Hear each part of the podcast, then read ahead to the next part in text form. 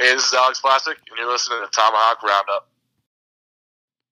All right, so what is going on, guys? This is Frank Zarowski here with the Tomahawk Roundup, and I am joined by a face that many of our Chicago Blackhawks listeners should be aware of if they aren't already.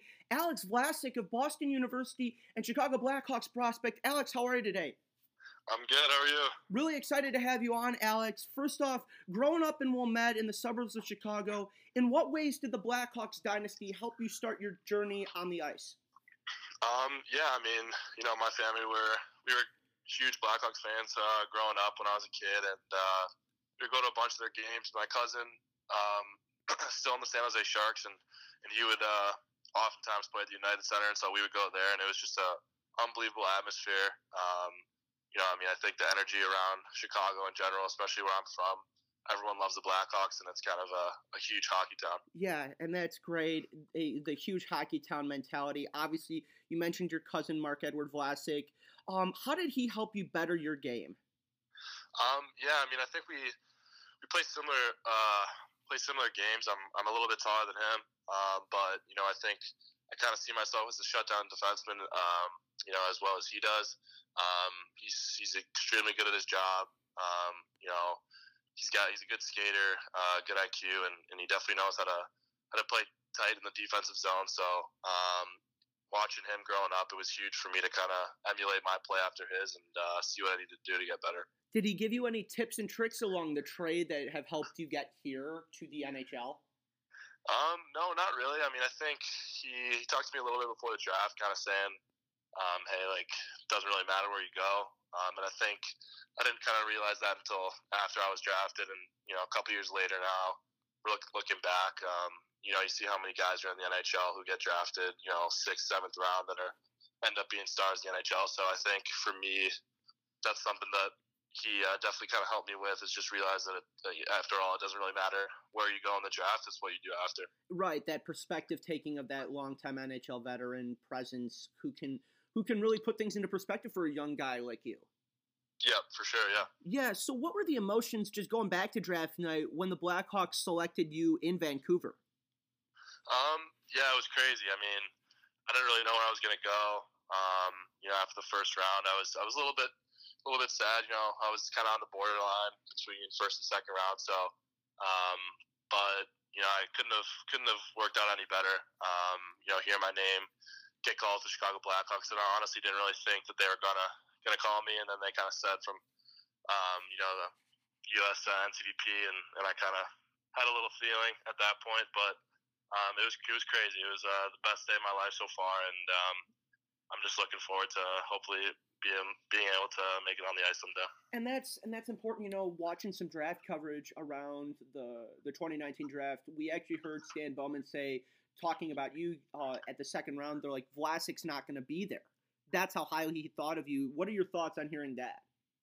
Um, yeah, that's a huge honor. Um, you know, for them to kind of um, say that they, they thought I was going to go a little bit earlier than that, it's um, it's awesome to think that you know they think highly of me and um, they kind of uh, were going for me uh, pretty clearly there. So um, yeah, I mean it's a huge honor to, to hear his words uh, after the draft. Yeah. So how has your time at Boston University helped you develop, and where have you grown the most?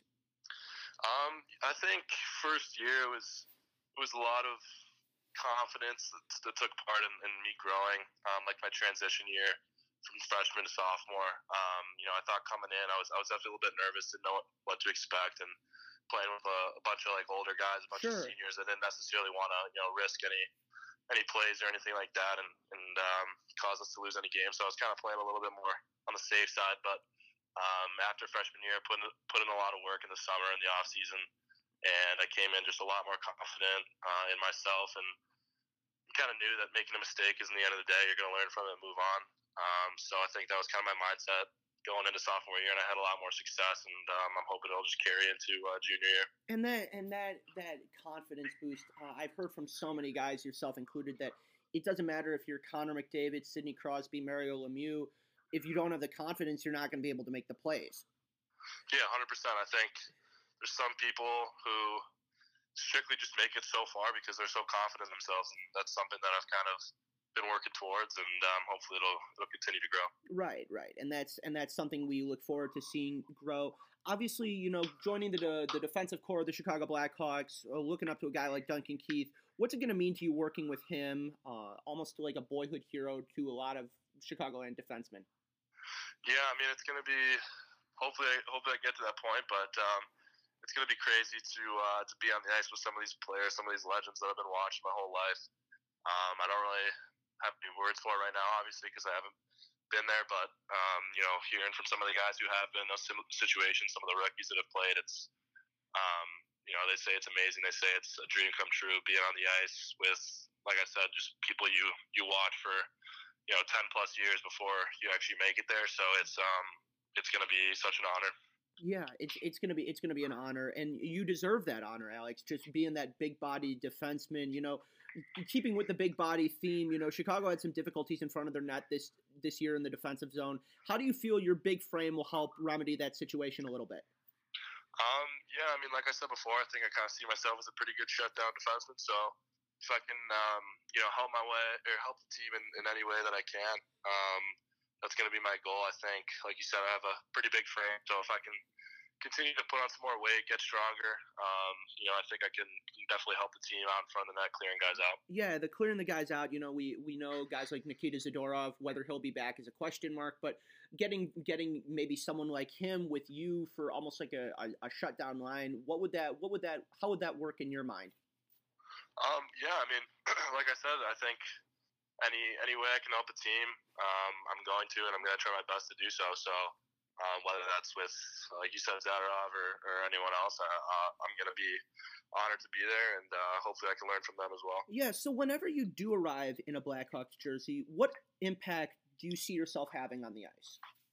Um, you know, I think I think I just can can bring a good uh, defensive presence. Um, you know, I think I can I can hold my own in the D zone, clear uh, clear guys out of the front of the net, like I kind of said before, shut down plays quickly in the D zone and transition pucks up the ice as fast as I can. And that's that's so important in today's game, where it's all about the transition in the neutral zone. Whether it does, it, every offensive play starts in behind your own blue line. Yeah, exactly. Yep. Yeah, and that and that's critical that you've got that kind of skill and the the skill and the confidence overlap, as I call it. Yeah, yeah, for sure. I think that's something that's that's huge for for anyone. Yeah. So before we head out, Alex, is there anything else you want to add for our listeners around the Chicagoland area, U.S., Canada, beyond? Um, no, I think I'm all set. Um, it was an honor to be here. Uh, thank you for having me on. Yeah, Alex Vlasic of the Chicago Blackhawks. Alex, thank you so much for the time. Yeah, thank you very much. Have a good one.